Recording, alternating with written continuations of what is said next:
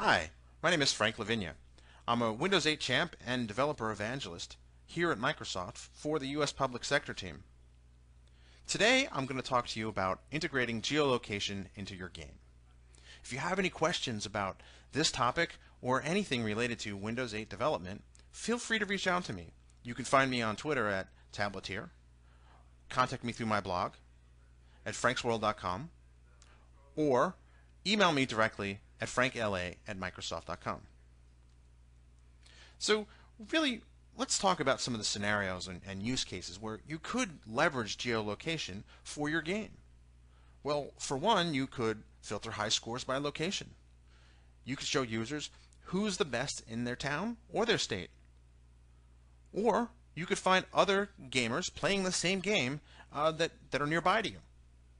Uh, additionally, you can also integrate local landmarks or place names into the content of your game. You could say aliens have landed in Bayonne, New Jersey, or a monster was seen walking around the Contoso building. You could even use imagery from Bing Maps in your game based on a user's location. I had seen this several years ago in a Silverlight web-based game where uh, you can the system would automatically know where you were and you would fight and shoot down aliens over your hometown. It added a fun uh, extra angle that made the game a little bit more personal. So really the only limit is your imagination on what you can do. There are two ways to determine location in Windows 8.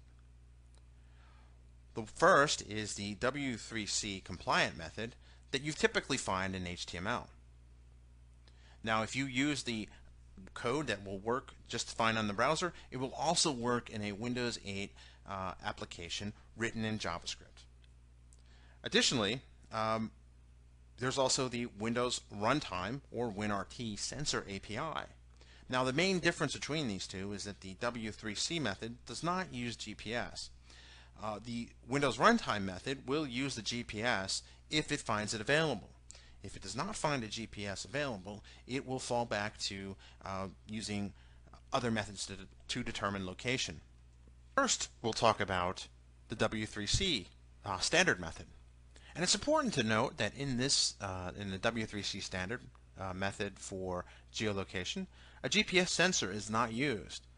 Instead, location is actually determined from a web service that uses IP address and, if available, Wi-Fi data. It uses Wi-Fi hotspots to triangulate the user's location. For more information on the standard, please refer to the link on the screen. Now, if you're using Windows RT, the Windows RT API, um, first the um, system will look for a GPS sensor. If it finds one on a device, it will use um, that. It will use the data from the GPS sensor. Uh, failing that, location is actually determined from a web service that uses IP address and Wi-Fi data. Basically, the same one that Internet Explorer would use. Uh, a note here, uh, I'd like to talk about respecting users' privacy. In order to protect a user's privacy uh, and, and their location being part of that, we require that applications have to ask for the user's location. They must ask for access of the system. And to do that, you declare uh, location as a capability in the Windows Store apps manifest file. You can see the manifest file by opening up the package.appx manifest file in your solution. Uh, when you double click on it, you instantly get a uh, graphical user interface to edit the file. And just click on capabilities and check the location box. But I want to point out that uh, users users are always in control. Uh, one of the interesting things here is that um, the user can actually revoke the permission uh, that the app has to location services at, at any time by pulling up the settings and permissions through the, the charms uh, through the settings charm on the charms bar. On the first run, however, the user is actually presented a dialog asking for permission. And your code must be able to gracefully handle being denied access to location services. So here's an example of what the code looks like for uh, using the Windows RT API. You get a reference to the um, geolocator, which exists in the windows.devices.geolocation namespace. And using a promise, uh, you make a call to the uh, get geoposition async method. And then when that promise returns, uh, you pass it. You can go off to a function that uh, can capture the coordinates, the latitude, longitude, as well as accuracy and other types of data.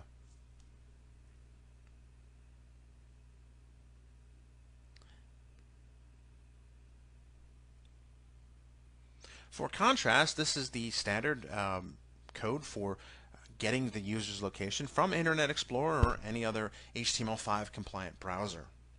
You'll see that conceptually it's pretty much, you know, it's very similar.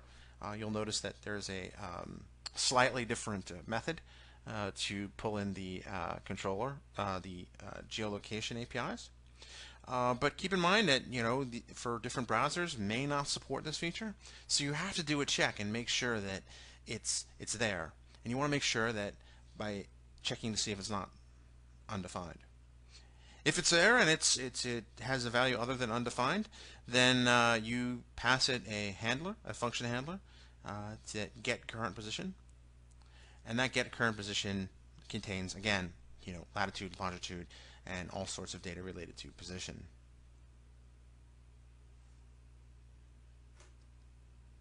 So uh, with that, I encourage you to get started now. Uh, we're going to go through a demo next, but um, while while I have your attention here and while I, I have the slide up, I'd like to talk about uh, you know getting started with Generation App. You can sign up at the link on the screen or simply scan the QR code.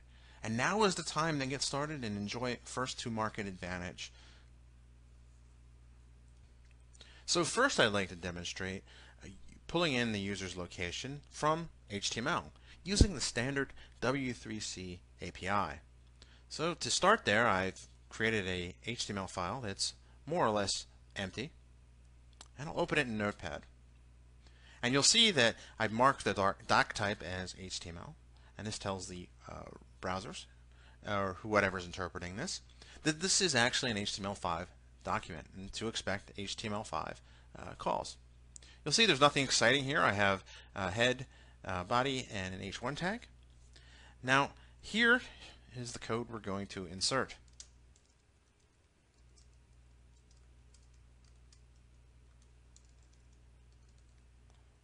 Just enter some script tags and paste in my geolocation code.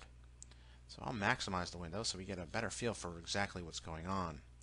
So again, I uh, first I check to I pull in the navigator.geolocation object, and then I check to see if it's defined. Remember, in browsers, you never quite know um, what the uh, end user's browser is going to be able to support. And you'll notice that um, if, you, if it does find a geolocation object, I call a get current position code. And I pass a function here as a uh, to that function that'll get called back when the position information gets sent. So that show location method or function gets called and it's passed a position by the uh, the API and we can retrieve the latitude and longitude and I display that inside the H1 tag. So let's save this and then open this up in Internet Explorer. You'll notice at the bottom, uh, because this is a local file and because I'm making calls to JavaScript, it's requesting that I allow the block content. And you'll also notice down here that this uh, uh, this file wants to track my physical location, and I'll allow it. And we'll see that I get a latitude and longitude of 38.961069 and a longitude of 70 of um, west 77.087187. To accomplish the same uh, feat in uh, a Windows 8 application, it's very easy. So first I will open up Visual Studio and select New Project. And from my uh, templates, I will choose JavaScript as my language and Windows Store as my category. For the purposes of this demonstration, I'm just going to create a blank application. I'll call this basic geolocation and click OK. when Visual Studio comes back after creating the project, we'll see that we have a default JS file here on screen, as well as a project over here that's been created. If I open up default.html, we'll see HTML that we've all grown accustomed with and, and are quite familiar with. So I so I'll go here into my JavaScript file and inside my app.onActivated event I'll paste the code that I have and you'll see that it instantiates a geolocator control or object uh, from the windows.devices.geolocation namespace and it makes a call to the get geoposition async method. This async method is actually returns a promise and promises are a new ECMAScript standard uh, that we follow here in uh, Windows RT. And when that promise comes back, uh, we, we, we pass the method to this um, uh, to the promise, and uh, this function gets called. And this is actually where we pull in our latitude longitude and set the inner text of that H1 over to our latitude longitude. So before I continue, before I run the application, there's one step I haven't done yet. And that would be telling the uh, AppX manifest file that we plan on using the user's location. So I'll go over here to package.appx manifest file and I'll double click it to open it. You'll see we got a great, nice graphical user interface. But there's a lot to explore here, but we're really just interested in capabilities right now.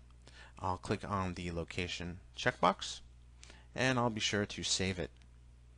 One thing I'd like to note is that if you uh, prefer viewing XML over uh, a graphical user interface, uh, you can go in here and choose View Code. Visual Studio is going to ask me, am I sure I want to um, close it? Because in order to open it again in, in a different editor, it's going to want to close it and reopen it. And we'll see here that uh, this is uh, just an XML file.